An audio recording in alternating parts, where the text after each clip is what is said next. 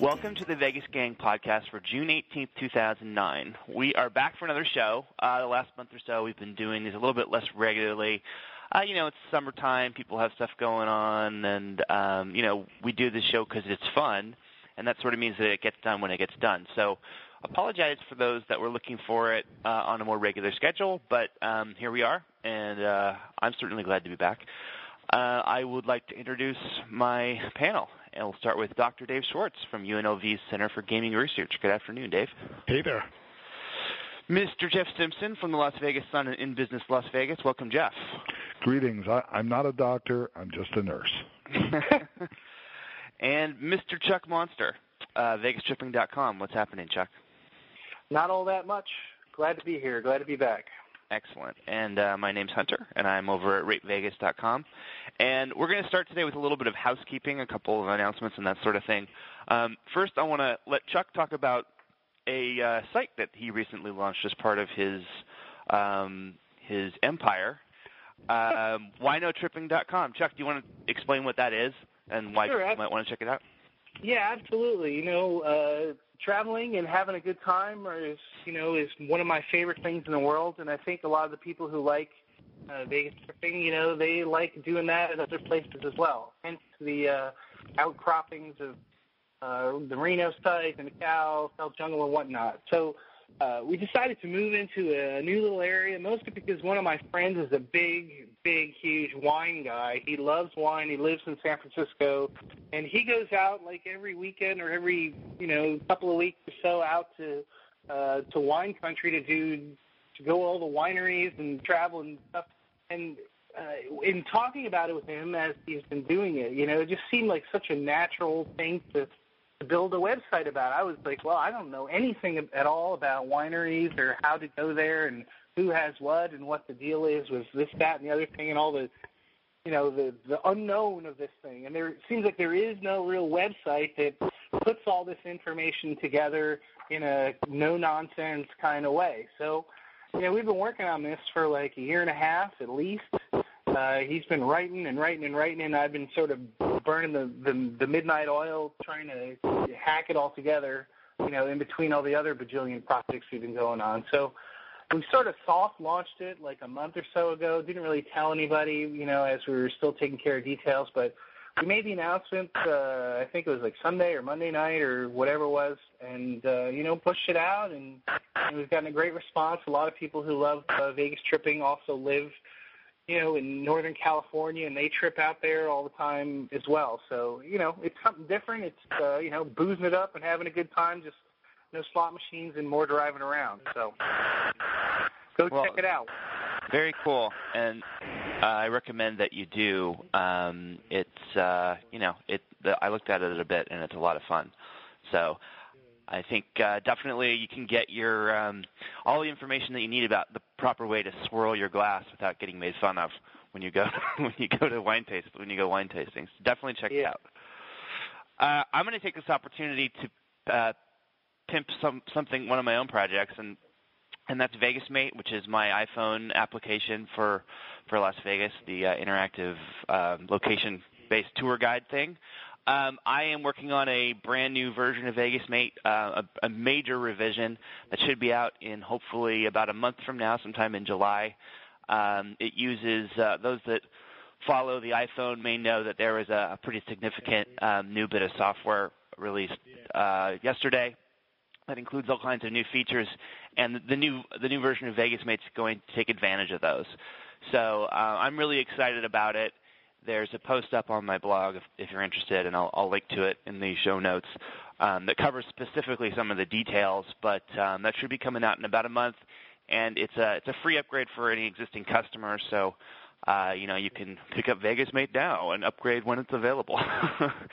um, but uh, yeah, it's it's been a lot of fun working on it, and um, I hope that uh, that people enjoy it.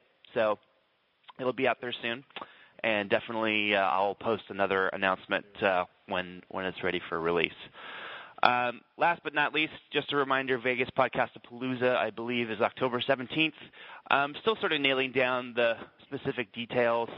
Um, it, it's very almost totally certain that it'll be in the same spot than it was last time, um, and that's about all that we can say with certainty. But uh, for those that are interested in coming, you might want to mark that on your calendar.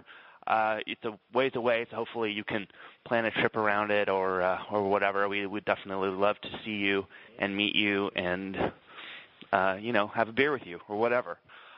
So October 17th, um, most likely at the Palms, but definitely stay tuned for some more info. Uh, we'll announce it as we have it. So, okay, housekeeping over. Let's get into some some real topics. And I want to start by talking about MGM Mirage. Um, this past week, we saw an announcement from them.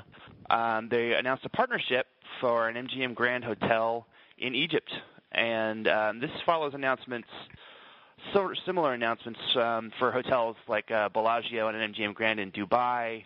Uh, they have the uh, MGM branded hotel at uh, in Connecticut. Um, you know, they've talked about projects I think in China as well. These are many of these are not absent the Connecticut uh, property. Many of these are non-gaming. So, you know, it sounds like MGM is trying to sort of amp up their brand and, and spread it worldwide. Um, you know, my first question is: Is this is this a good move for them? I mean, they have some challenges at their, in their core business back in Nevada and elsewhere. Um, does this make sense for them to be pushing this kind of an expansion now? Um, Dave, I know you were quoted in an article talking about this, so maybe I'll start with you. Sure, yeah, I think it does. It seems like it's a really good way for them to get their brand out there to people who aren't familiar maybe with Las Vegas, which I know to people listening to this podcast sounds, you know, sounds pretty unlikely. But if you look at the entire universe of people in the world who like to stay at luxury hotels, you have to figure that a lot of them in Europe and Asia don't come to Vegas, so they don't really know what the MGM Grand is. So it's a really good um, opportunity for them to get some exposure for their brand without paying to build a new hotel and just uh, doing the management. Right, because from what I understand, a lot of these deals are set up where they basically are licensing the name and in some cases providing management services. They really don't have to put up any money or very little. Um, so it seems like a win for them with hopefully not having to divert many resources. Now, I'm curious, uh, do, does anybody think that other gaming companies are going to do something like this? I mean, are we going to see a, a Wynn New York um, or non non gaming hotels and brand licensing and that sort of thing. Is that the future for some of these some of these uh, traditionally Vegas based uh, gaming companies? I doubt I doubt it's the future. I think that there are very few brands that um, would translate into uh, a luxury brand overseas. Um, I doubt that Wynn would do it. His brands would, but I doubt that he would do it um, without a gaming component and without running them himself um, and probably uh, at least some significant ownership stake. Um, you know, Palms, you know, is a possibility. Caesar's Palace, certainly, but they have such strong gaming connections. Um, you know, the MGM is sort of a unique situation. They have a uh, very strong connection to the Arab world. The their hospitality division is uh, run by um, Gamal Aziz, who is an Egyptian American. They uh, they are significantly owned by the government of Dubai, um, and so you know it's not it's, you know and and and they're you know their two big um, overseas um, deals so far are in um, Egypt and Dubai. They also have that deal with uh, the uh, Connecticut Gaming Tribe, but you know, I don't I don't see it translating to a lot of companies. And quite frankly, I think I, I agree totally with Dr. Dave. It's a it's an awesome um deal for MGM on the you know they they get money they you know get to expand their brand. There's not really a lot of downside, um, but the um, I don't think that it's something that um, turns out to be uh, you know, a, a big, huge revenue driver, and I don't think that the MGM Grand brand is going to bring a lot of uh, you know, th- there's pretty tough competition at the top end of the regular hotel market. Um, you know, these properties that they're going to be doing are all relatively small um, by U.S. standards. By regular hotel standards, they're pretty big. Um, but I just don't see them um, somehow supplanting, you know, the the Four Seasons, the the Mandarin Orientals, the Raffles, the uh, you know those kind of um, places that are used to operating four and five star boutique properties in the biggest cities in the world. Um, but you know, in, in terms of raising the consciousness of the brand, I think it will do that.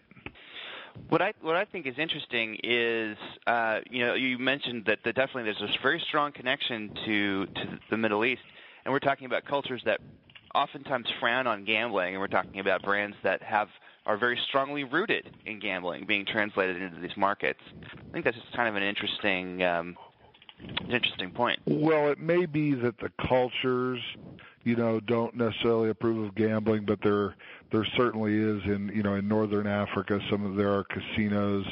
There's casinos in Lebanon, and certainly uh, you know the London gaming market has been dominated by uh, Arab oil money for quite some time.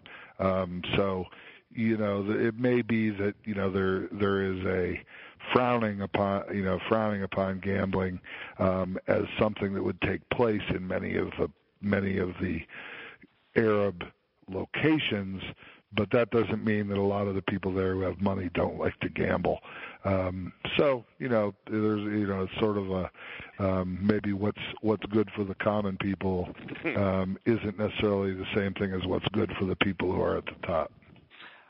I'm curious to see, and I, I, I don't think that they really talked much about design, but you know, for instance, this Bellagio that's going to be in Dubai, I'm curious if they'll if they'll take any of the stylings from you know the Las Vegas version and translate that, or if they're just going to try and move the name and uh, and not really try to keep that whole sort of uh, thematic experience. I'm just curious. You know, it's it's interesting. I was thinking about this, and with this, they're kind of in a no-win position because if they do take a lot of the thematic elements out of the original, basically everyone everyone will just say it's just a scaled-down version of the original. It'll be sort of like Venetian Macau and Venetian uh, Las Vegas and Wynn Macau and Wynn Las Vegas.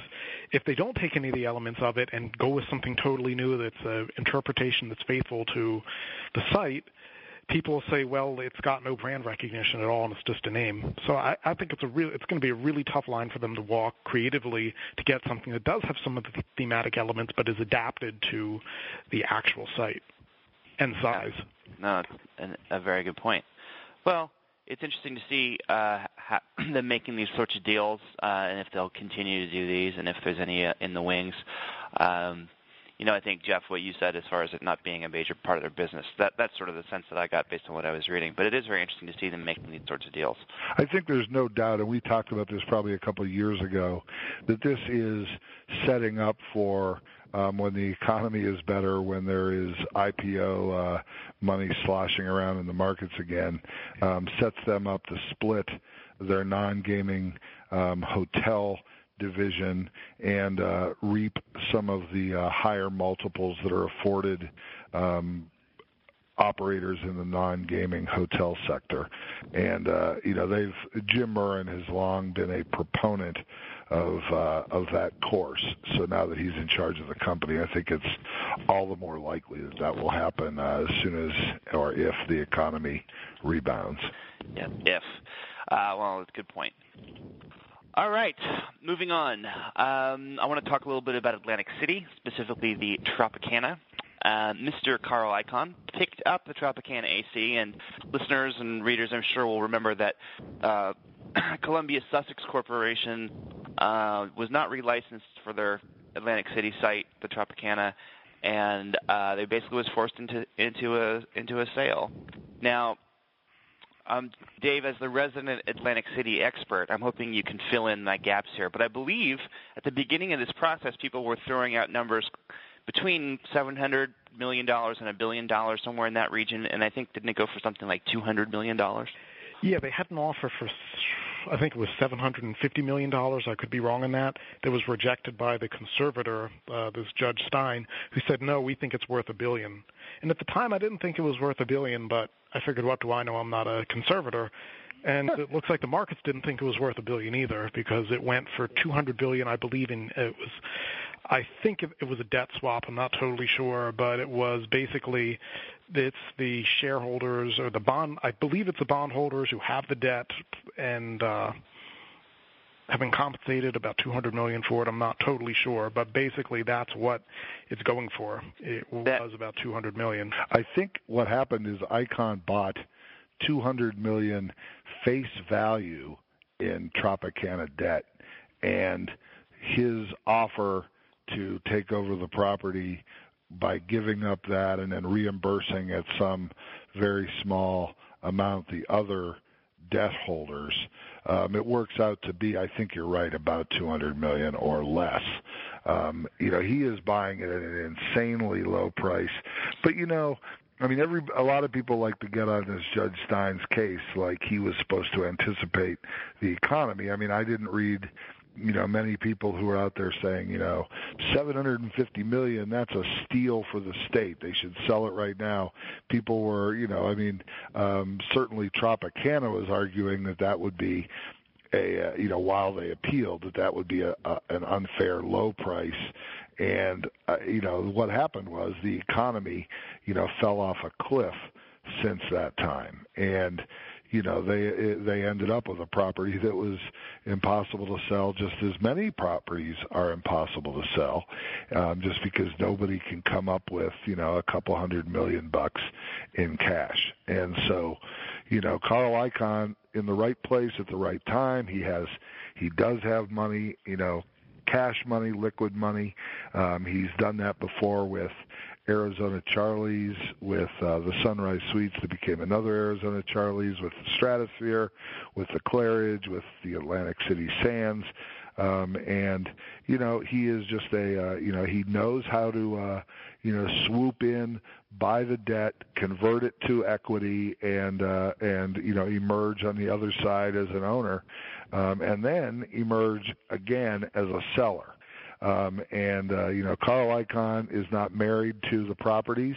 He's not married to the industry. He knows how to capitalize on it, and uh, he's a he's a smart buyer and a smart seller.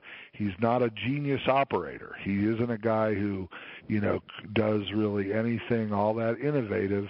He buys low, sells higher and so that's how you should assess this deal. You're not going to see a lot of, you know, craziness coming out of there. What you will see is selling when the market's right.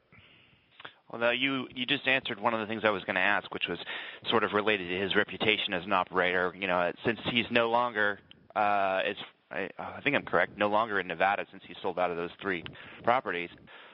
Four, uh, four including the Aquarius in, in Laughlin. Oh, right. Okay. Um, you know, I hear people griping about uh, about the current ownership of the Strat, saying it's gone downhill since uh, since Icahn left. Um, you know, Boy, that's bad if it went downhill because it was already toward the bottom of the hill. Yeah, I mean, I was trying to get a sense of him as an operator, what people thought of his operational skills. Me- mediocre. I mean, he hires cheap. Um, he pays his executives much less than their peers. Um, he works them hard. He, uh, you know, does not you know um he's not forking over big amounts of money for investment you know when strat let's say for example when stratosphere joined the the nightclub craze they put in you know a, a very you know some you know a really lame nightclub that tried to capture a couple different decades. And mm-hmm. you know it's it's just you know it's a property that's going to appeal you know to younger folks and sort of bulk you know bulk junket flights of you know foreign tourists. But it's it's it's in no way high end the stratosphere um has it gone downhill since then quite frankly i haven't been in there for a little for at least half a year but um, you know I haven't heard anything about it being that much worse. I do know that other operators, you know, he he is a guy who's who is making a dime. You know, he knows what things cost. You know, and he he buy you know, and he sells them for a little bit more than that. He makes his he makes his margin, and uh, you know he is he is not in there trying to, you know, make some uh, claim about innovation or you know he doesn't think of the business as an art you know, it's it's it's much more of a formula. Yeah. It sounds like uh, we should expect maybe to see uh, that property come up for sale at some point again when the economy recovers. Absolutely. Book his because uh, it is a great. I mean, as Atlantic City goes, um, I, you know, and Dr. Dave, you back. I, I would presume you would agree. It, it it certainly was in the top tier of properties in Atlantic City. It has a pretty strong shopping component, only recently built. It just had been allowed to deteriorate uh, in in terms of you know cleanliness and service under the uh, you know abysmal operational skills of uh, of Mr. Yung. My, my favorite casino operator. Well, it's got kind of a weird history. When they built it originally, they the um, oh the Ramada people just wanted to, convert an existing hotel, but the unions raised a big stink politically and made them tear down everything but the framework of the hotel and kind of rebuild it which pleased the unions because they got more construction work. So re- the original tower was is pretty dodgy. It's not that great to be in, and the I would say the hotel component is probably in the middle towards the bottom. Um, at least when you compare it with the newer stuff that's come online. I think the shopping, the quarter is one of the better parts of it.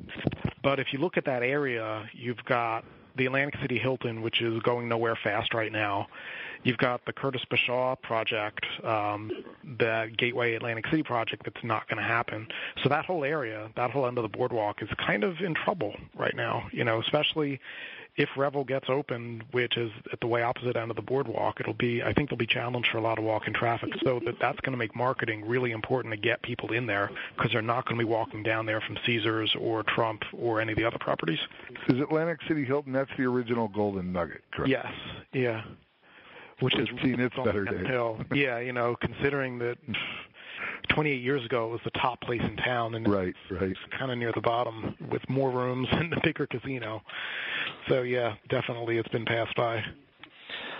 Well, it uh, it seems like he got an incredible deal, um, sort of the inverse of the um, Ruffin deal in Las Vegas from a few years ago. He just really scored, took advantage of the circumstances, and uh, I'm sure it seems like it's impossible for him not to make money on this one way or another. But we'll see what happens.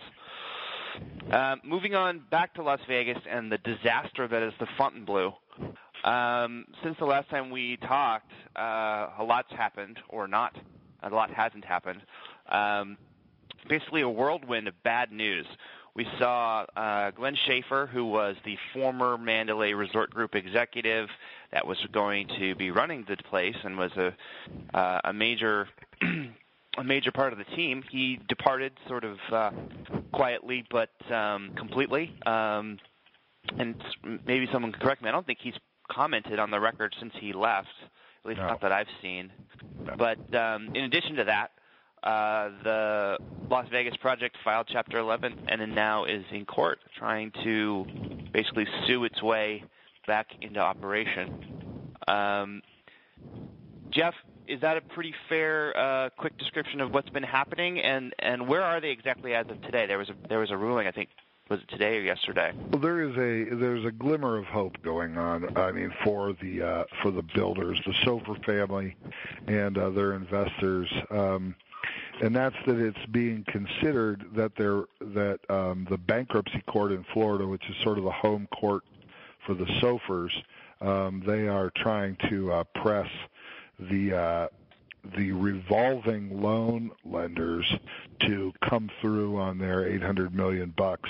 And because a, ba- a bankruptcy court has wide powers they can you know speed things up. They can make you know they can make a decision involving um involving things sort of outside of the terms of the bankruptcy and uh, that's what Fontainebleau is looking for in this case to force Bank of America and the other revolving loan financiers to uh, pony up.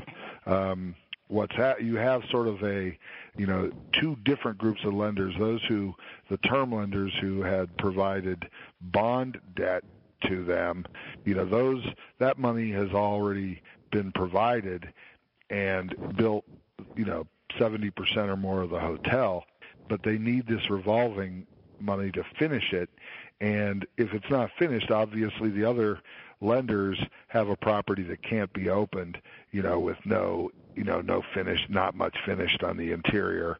And uh, so the, but so the real issue is will the bankruptcy court um, make a decision very quickly here, and will they rule in favor of Fontainebleau? If they do, you know, there's pro- they pro- they have some prospect of getting closer to completion.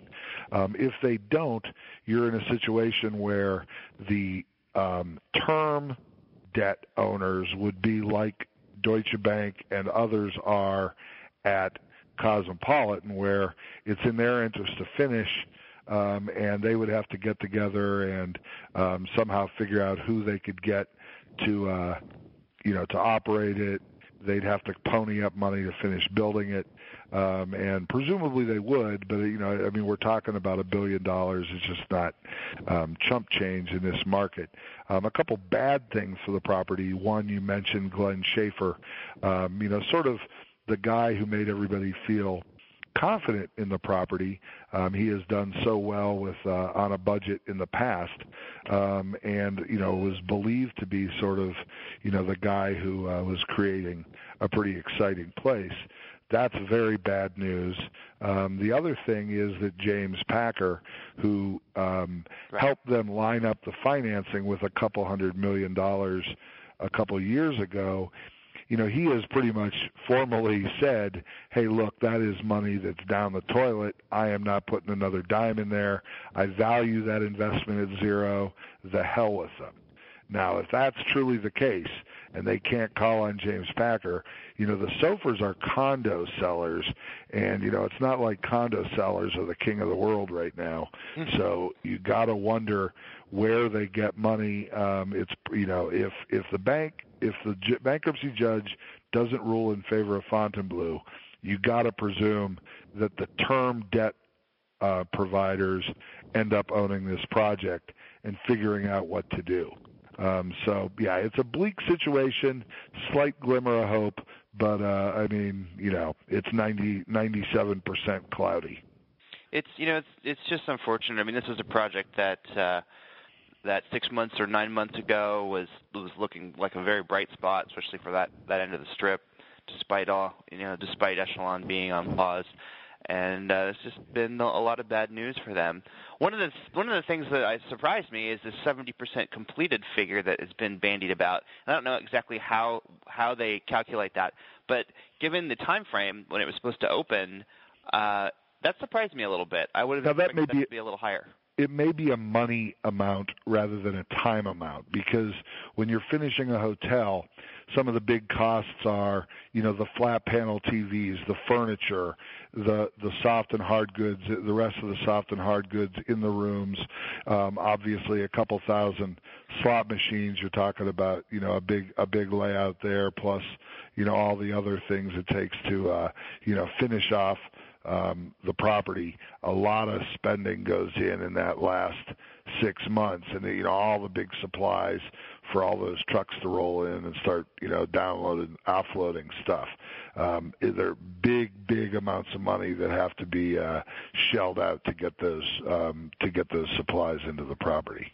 Right. Am I right that Schaefer's not gone on the record since he left? I have seen nothing from Glenn. Yeah, that's that's what I thought. You know, Glenn uh, spends about half half his time in New Zealand, mm-hmm. and uh, you know, I, I know he's a skier, so you know, I think it's uh, that season down in the uh, southern hemisphere, and he may just uh, you know have a uh, a wine skin and and be uh, you know th- you know trying to avoid his troubles. The poor guy, uh, you know, probably counted on these folks to have the have the financing for him, and uh, it just has not worked out. No, it's too bad. And if I recall, he made a personal investment in the project, so it's got a sting double time. I mean, I'm I'm sure he did. I have, you know, he was not um, independently wealthy like you know he was not the owner of Mandalay Resort Group. That was Mike Ensign and Bill Richardson. He was a you know, very well compensated executive who did make some money when that when the company was sold, but it certainly wasn't, you know, hundreds of millions of dollars. He would have done all right, but you know, it's not like he was. He's more of a, you know, a Loveman or a Loveman type or less money guy mm-hmm. than a uh, than you know a Steve Wynn or somebody who comes out of a deal with half a billion dollars. Now, I I want to do a little exercise here, and just just for fun, uh, go around the table and make some predictions on when we think this project might open. Um, so I'm going to put Chuck on the on the spot first, and you can be a wild guess. But I'm just curious, what do you what would if you're handicapping this? What do you think? When's it going to open? Uh, June 2010. June 2010. Okay, Dr. Dave. Hey, can I do the uh, Price is Right thing here and say June second, two thousand ten? I would never, you know, I would never do that because whenever people do that on Price is Right, I want to scream. So I will say August two thousand ten. Okay. What about you, Jeff? I'm going to say uh, November 2011. Yeah. See, I was going to say I was going to say summer 2011. Uh, you know, and and and and the reason for that is I I I think that um, you're going to ha- you're going to see some slowdown. I think that there's almost an intentional slowdown going on with Cosmopolitan, I think, and I think you'll see the same thing um, with Fontainebleau, where it sort of allows the market to digest City Center, then Cosmopolitan, then Fontainebleau, um, and so you know if the term loan holders, and I'm anticipating term loan holders taking over the property um, after the Soffers go bankrupt, um, presuming that that's what happens. But that's just my my uh, uneducated guess. And then uh, you know the term lo- term loan holders, you know, getting the contractors to finish it, but on a much slower scale, ending up opening it almost two years late. Well, whoever gets the closest, I will uh, take you out to dinner somewhere, and it's to celebrate the Fontainebleau opening. Maybe at the Fontainebleau, some restaurant there. That, so get your appetite ready for 2011. um, okay, moving on. Moving to China, and Chuck, I'm gonna I'm gonna ping you for some info here. City of Dreams, uh, second major resort to open on Cotai, opened a few weeks ago. Um, I know, Chuck, you've talked about this on Macau Tripping. Um, can you, for the listeners, can you quickly sum up the property's major uh, features? And I'm curious, um, in the period since its opening, if you've heard anything about how it's doing or people's impressions of the place. Sure thing. Uh, City of Dreams is the uh, first major integrated resort to be built by the uh, the team of uh, uh, Lawrence Ho, who is the son of Dr. Stanley and sister of, of Sister Pansy, and uh, James Packer, the the uh, Melco Crown Limited Group. Uh, it's a pretty massive project. Uh, two large hotel towers, uh, plus plus another dual Hyatt, and then some condos going way in the back. One of the towers is Crown branded. Another one is uh, Hard Rock branded. Uh, let's see. There's a, uh, uh, you know, this is the casino which some people may remember was originally supposed to be the quote unquote underwater casino. Uh, it was it was being built when it was being planned at the time on the Cotai Strip. Uh, this that whole area was, of course, you know, part of the South China Sea water there that they filled in with a whole bunch of dirt. So, you know, the the the, the theme of water goes throughout the whole of the hotel. Uh, the architecture, interior, exterior, whatnot. Uh, the the outsides of the building, like the one of the towers, the the Hard Rock has like these lights that kind of spin around with these lips on it that make it look like it's a water spout. Uh, the Crown Tower has like uh, neon that drips down from the top that makes it look like a waterfall.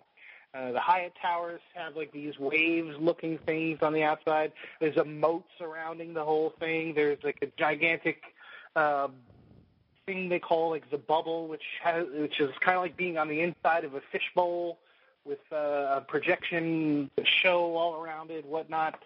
Uh, there's waterfalls inside, you know, in various parts inside of the casino, whatnot. You know, it's it's a pretty uh, astonishing undertaking, huge, huge, huge, very, very large uh, project uh, that. Uh, you know, I was really, really excited about this. After going to Macau and visiting their other property, the Crown uh, in Taipa, I was just so blown away by that property. It's just gorgeous, absolutely stellar, probably the most beautiful hotel I've, I've ever been to. Uh, but after, uh, you know, I haven't been to the City Dreams, of course, uh, but but looking at a lot of the photos, there's a lot of really gorgeous uh, interior design techniques and things, you know, real optical illusions and fascinating, fascinating looking things. But but the one thing that I kind of noticed after looking at all of this stuff is that the property itself, it seems like it it, it lacks cohesion. Like around every corner. It, it, it's more of a Willy Wonka's kind of Wonderland thing than than a uh, you know a full integrated uh, unified resort like the Encore Wynn thing, you know, where you have the flowers on one side and the and the the dragonflies, butterflies on the other side. You know, this thing, you know, you walk around one corner, it's like this drippy brown paneling, and then you go around another corner, and it's a wall made out of drumsticks, and it's a, it's a lot of a lot of really fantastic eye candy. Uh, but but in terms of it be, I, I don't really get a sense of it being like you know you go into a place and you're just sort of sucked sucked into it. You go into there and you stay there. Of course, I haven't walked around yet, but uh, in terms of what I've heard about the business, I haven't really heard too much. You know, some people who've been there, who've been contacting me, have been saying, you know, it's it's not like uh, it's not doing off the hook business, not doing bad business. You know, it, it just you know, it's just more of the same of what's been happening on Cotai. It didn't really drive like huge, massive, monstrous you know, undeniably huge crowds like uh, the opening of some of the other joints have. So, you know, they didn't really go too hog wild with announcing the opening too. So it's uh, you know, it's kind of a PR fail in my opinion. Now, but the place cost about two and a half billion. Is that right? Yes, it's somewhere around there. I don't remember the exact the numbers right off offhand, but now I don't I don't follow uh, Macau anywhere near as closely as they follow Las Vegas. Is this a make or break project for this company? If it doesn't do well, are they in serious, serious trouble?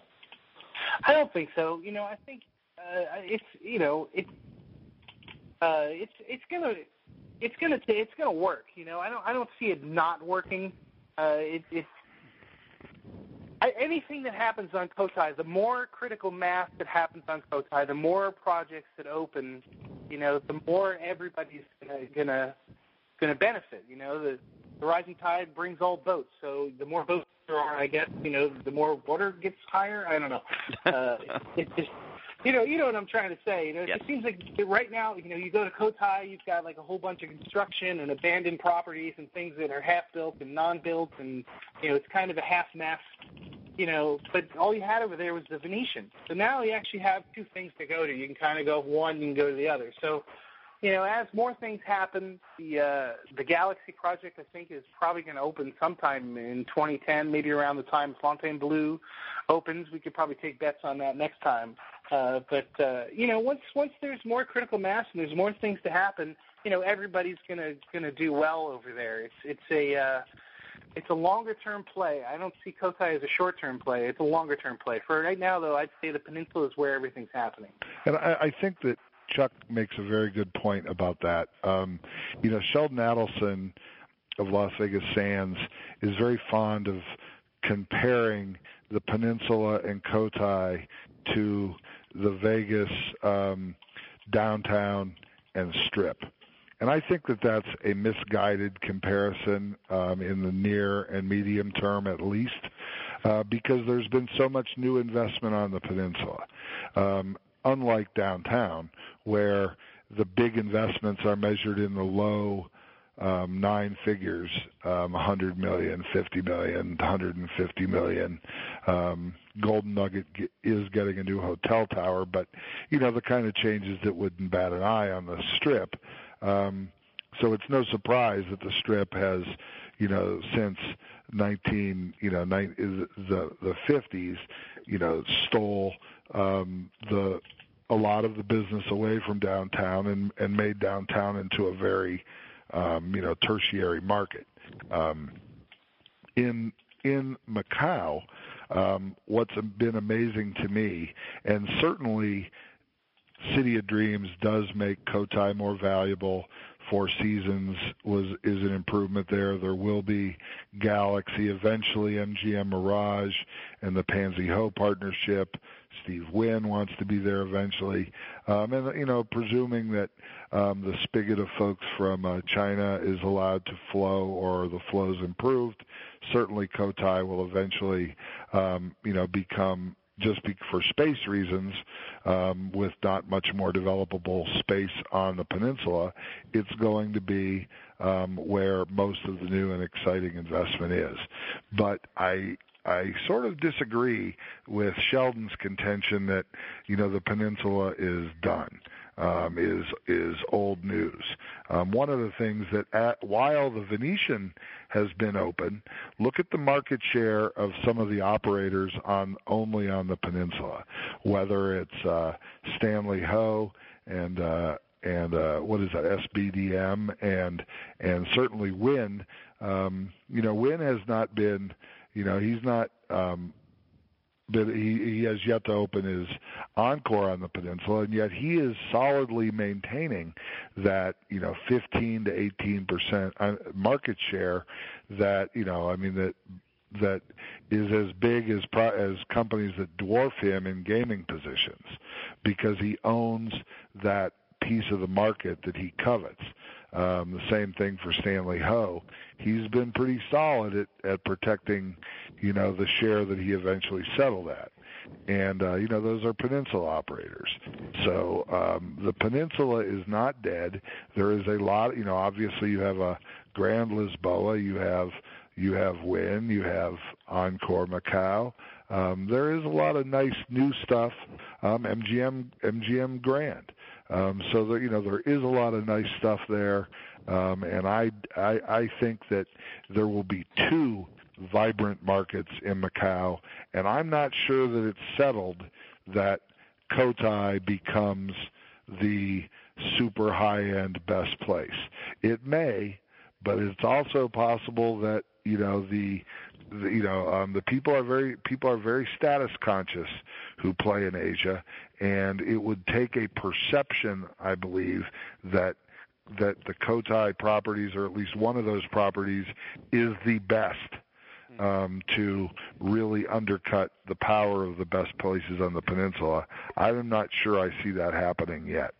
Yeah, I mean, you look at what Wynn is building with their Encore at Macau. I mean, the way that they describe it, uh, it's it sounds like an incredibly high-end addition, and then obviously some of the other more recent stuff, like you mentioned, MGM Grand, also a very high-end product.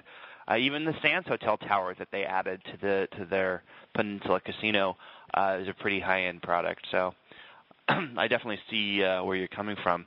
So it sounds like it sounds like uh, City of Dreams opening is a net positive for the Venetian um, not not something that they should be worried about dragging some business away. Does that does that seem like a fair assessment? In the short run, it may drag business away. In the long run, it's better for Cotai, and the Venetian has all, almost all of its eggs in Cotai's basket. So, the strength, the ultimate strength of Cotai is probably most important. But you know, they certainly don't want to lose money. They're not in a position to do without right now. at least they've got uh, the aquarium guy to run the company to get them out of this tight spot. uh, hey, they're not do, they're not doing too bad. They got they opened Bethworks. Um, you know, I have long said that that is going to be an underappreciated property. I believe that even with that high tax rate, it's going to be a bigger contributor to the company. It's the best um, slot casino in the state, and uh, I expect that. Um, you know, we'll have to see how Singapore does, but I've seen the most recent Bloomberg photos of the two properties in Singapore and uh you know, it looks like they're getting pretty darn close to completion. It looks like they're about, you know, topped out and this, you know, finishing, you know, work on the tower up about two thirds high with glass and stuff. So, I mean, when that place opens, that you know, that could that has the potential to be a real big revenue driver. No, no doubt. And I I did some uh, a little bit of checking on Las Vegas Sands numbers right around the time Bethlehem opened, and um, you know I was reminded that despite some of the problems that they've had, they're standing up pretty darn well against their competitors and still getting uh, a lot for their rooms and, and doing pretty well. So they're definitely not. Um, I I laugh because I love. um, Chuck, one more question for you. Um, do you know off the top of your head what's the next property to open on Cotai, or is there even one scheduled at this moment? Uh, well, uh, that's a, that's a good question. Um, I think the uh, the Galaxy uh, Mega Resort Galaxy Cotai, or whatever the hell they're calling it this week, uh, is supposed to be like the middle of next year. Uh, they're also talking the uh, the Las Vegas Sands also talking about rebooting what they got going on over there, uh, the Hotel Row, the uh, what uh, George calls Domino's. the uh, you know the St. Regis Raffles, Hilton, Holiday Inn, Radisson, whatever the hell it is. Uh, that that whole thing, I think they're going to start working on that thing, and pieces of that'll come together too. So, but I don't see that as being like a game changer destination. You know, that seems like it'd be more like hotel extra hotels. Right. You know, I don't see, I don't see anybody think, "Ooh, I'm going to go to the Sheraton on Cotai." you know, I don't I don't see that as being uh, you know fascinating to, to any degree. One other thing I just thought I want to throw in there, just kind of related to to what we were talking about earlier, is that uh, it should be noted that uh, Galaxy has poured a lot of money into some of their properties on the peninsula.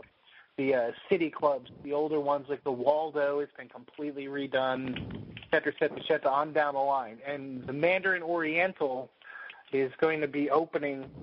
There's, there's one right now next to the Sands, and there's a new one opening at the uh, right next to the uh, uh, MGM Grand. Now, the Mandarin Oriental next to the Sands was the one that Pansy Ho owned and sold. Is that correct? Yeah, she just sold that one to uh, to uh, Stanley, and they're going to rebrand and redo the property. But it's already, you know, it still is a five star level hotel. So that's going to put put a take a little bit of a tack off of what's going on at the Sands once they get you know some serious branding in there and give it a little bit more uh, kind of uh, jazz than ooh it's a Mandarin Oriental. You know, if they give that thing an identity and they pin it right up against the sands, you know, then you got you know Stanley Ho is getting his uh, his Oceanus, uh, but not exactly looking like that thing. You know, Sands really benefits from its proximity to the uh, to the ferry marina. I mean, it's Yeah. just so close there. You know, the and when I when I came in and I came in by ferry from Hong Kong, um, it's just amazing how you know the people are like chomping at the bit. I mean, it is. I mean, I've seen people at the airport in Las Vegas, and you know, people are anxious to get into their taxis, but I mean, you know, if they were horses, they'd be like, you know, stomping their hooves, you know, ready to get ready to get going because they just cannot wait to start wagering wagering those th- their money. Um, it is unbelievable, and so that proximity is is a big help to the Sands. anywhere further, you know, particularly in that kind of weather, you know, how humid and, and uh, dense it gets there, you know, anywhere further you have to wait for your for the uh, for the cab, the ta- the uh, the buses, you know, and they sit there and they wait, but they don't, you know, you got to wait for 15 minutes for it to get there, and then go all the way down the street and drop you off and whatnot. So, you know, the, the Sands is great for that for that reason only. You know, you just hop right in there, you jump right out, run down that walkway, pow, run over a couple of streets, and you're in there playing in, you know, probably about five. and so many of the gamblers there it's not like las vegas this is it's not a you know i mean people you know the venetian and these people building nice hotels want people to stay overnight. But by and large most people are day you know they'll they'll spend a long day there and then they go back. You know it's like it's much more like atlantic city than it is las vegas. People are you know they come in they go home they come back again within a week you know a week or two weeks or a month you know multiple visits in a year.